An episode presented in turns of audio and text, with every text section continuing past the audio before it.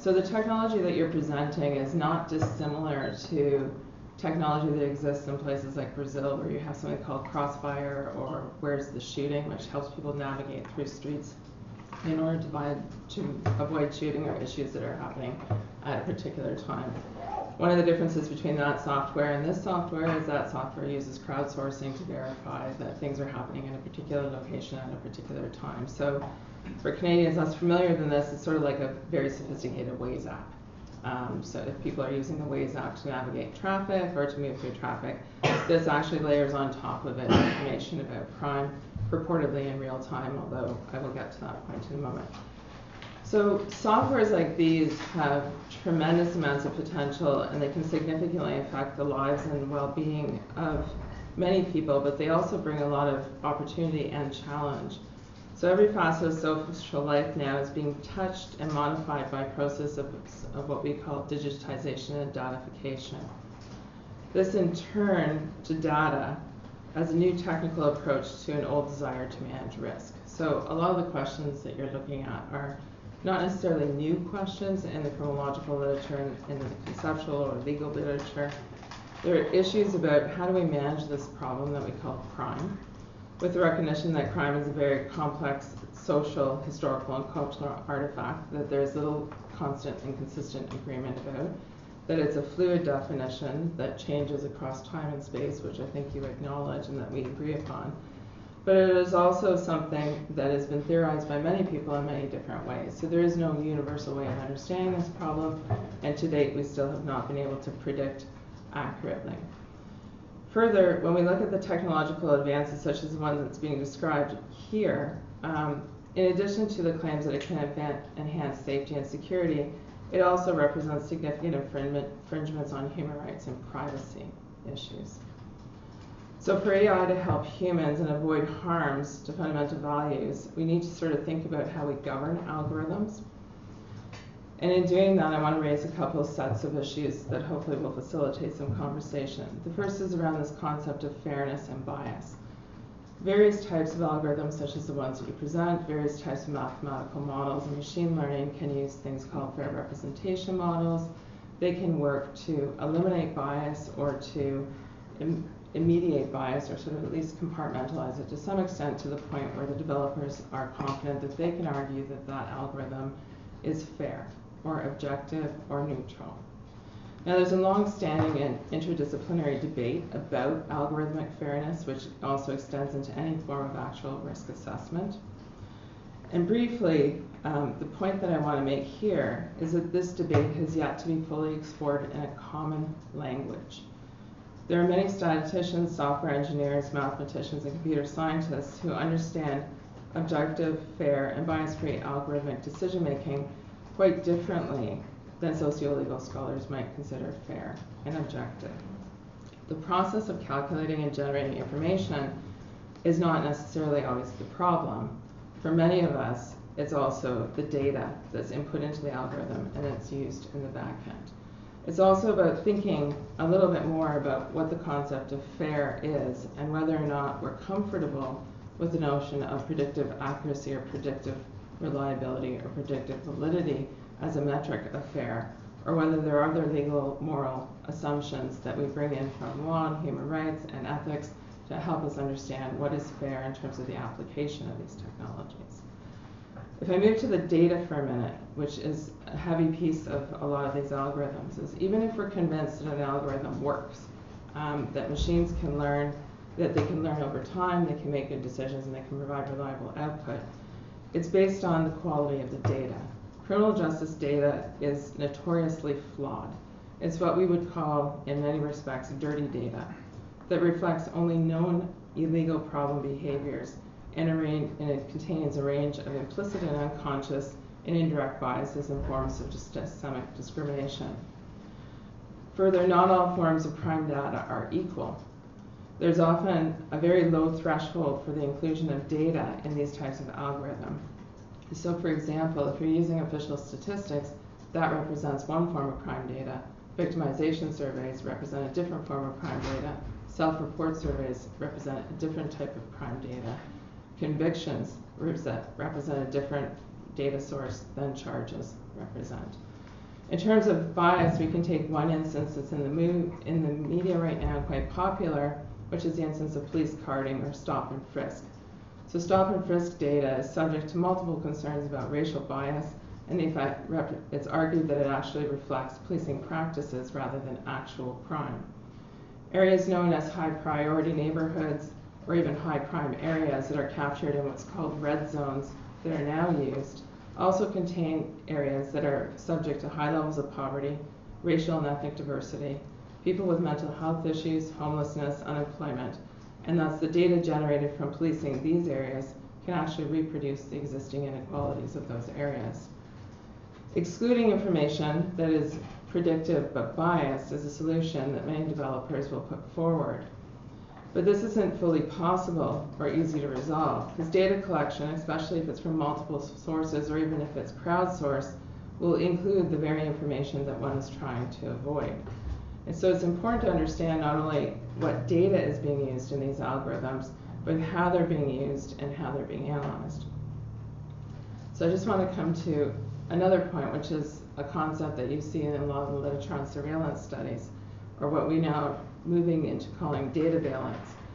Here there's an idea that the data of these algorithms and the outputs of them will inadvertently sanction um, individuals who ought not be sanctioned.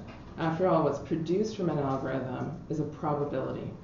And there's a tendency within the field of risk assessment, generally, when it's, you look at it in the context of practitioners, is to have a very poor understanding of what constitutes probability and what probability means. When we talk about crime, we have a very quick slippage from correlation to causation, where something that is probabilistic is definitely not something that is certain. There are many factors, human, social, and environmental, that will interrupt the certainty of a particular prediction at any given moment in time. So many scholars are particularly concerned, given that we can never accurately or fully predict with certainty where, what, and who will commit crime, although we can get pretty good with some of the predictive analytics. The questions around surveillance come into play, and it's argued that what these technologies allow are new and deeper forms of surveillance, which, while appearing neutral in the outcomes, um, neutral outcomes of mathematical equations, are actually reflecting a self-referential over-policing of groups. There's also scholars who've sort of looked at this from a different kind of social advocacy or human rights perspective and argued that instead of looking for issues around dirty data, we should be concerned about something called bright data. And what bright data is, as Ferguson indicates, is a focus on non-policing outcomes of the tracking of information on neighborhoods. So if you decouple the intuitive link between the crime problem and policing as a solution, algorithmic outcomes can signal social needs that can be responded to in non-punitive ways. Now, notwithstanding that, my critical sociological um, counterparts would um, say that I was remiss to say that there isn't a massive body of literature on how benevolent governance of the poor, of immigrants, or even mentally ill populations can be experienced as surveillance and social control. So, in short, my point is that the concept of what is fair, or even statistically accurate and reliable in terms of prediction, is not universal or equivalent to a just, principled, ethical, or legal outcome. And it's important to point out that the concept further of live data is a myth. And it's a myth that is because really what you're getting is information produced by algorithms that are speculative projections based on historical patterns of future in a future-based model. Now the next point that I want to make is this point about function creep. Um, and again, if you look at some of the literature that looks at predictive policing algorithms, and probably most famously an algorithm that's used in Canada and the United States throughout called PredPol, or predictive policing, one of the critiques of that literature is that you see function creep. And this is the tendency to use data collected for one purpose, i.e., crime data, for another, or even visits to particular pharmacies, um, data about transit users in a particular neighborhood in our area, access to social services. All of these are databases, all of which is information, but it's collected for a very particular purpose when it's collected, and it represents a number of inherent biases and limitations.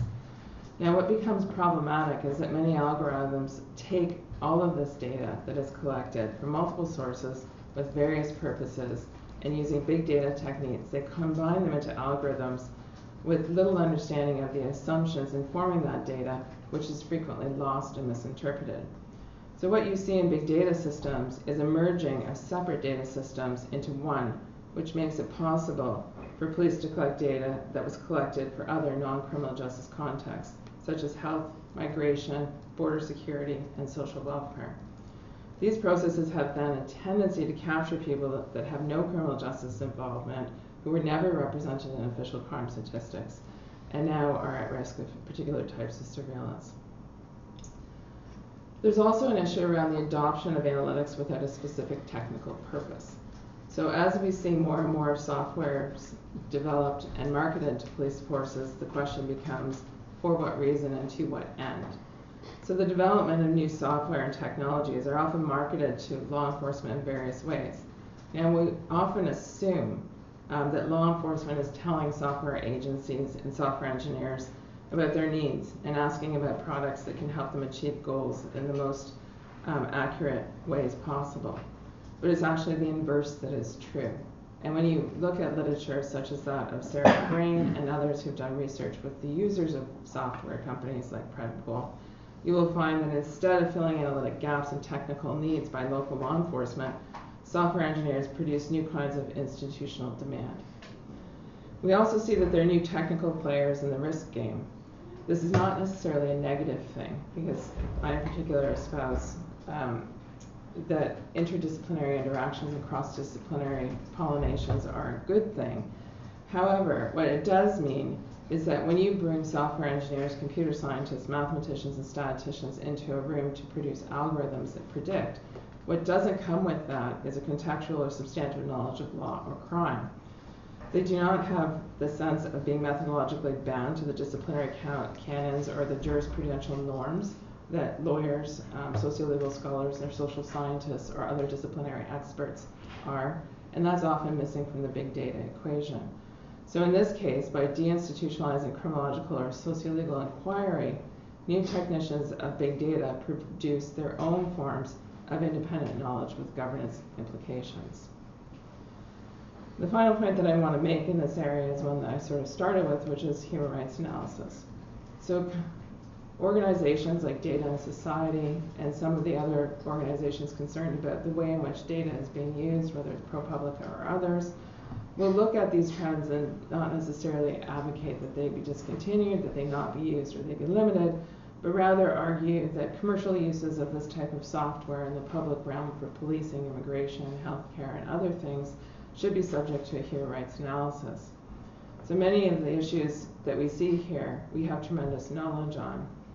And the big data or digital turn is a space that we need to understand and think about in the context of ethics and values around what we think are just and right and appropriate decisions, and also what are the appropriate limits on the states, the protections of individual privacy, and who owns what data about whom, and for what can it be done.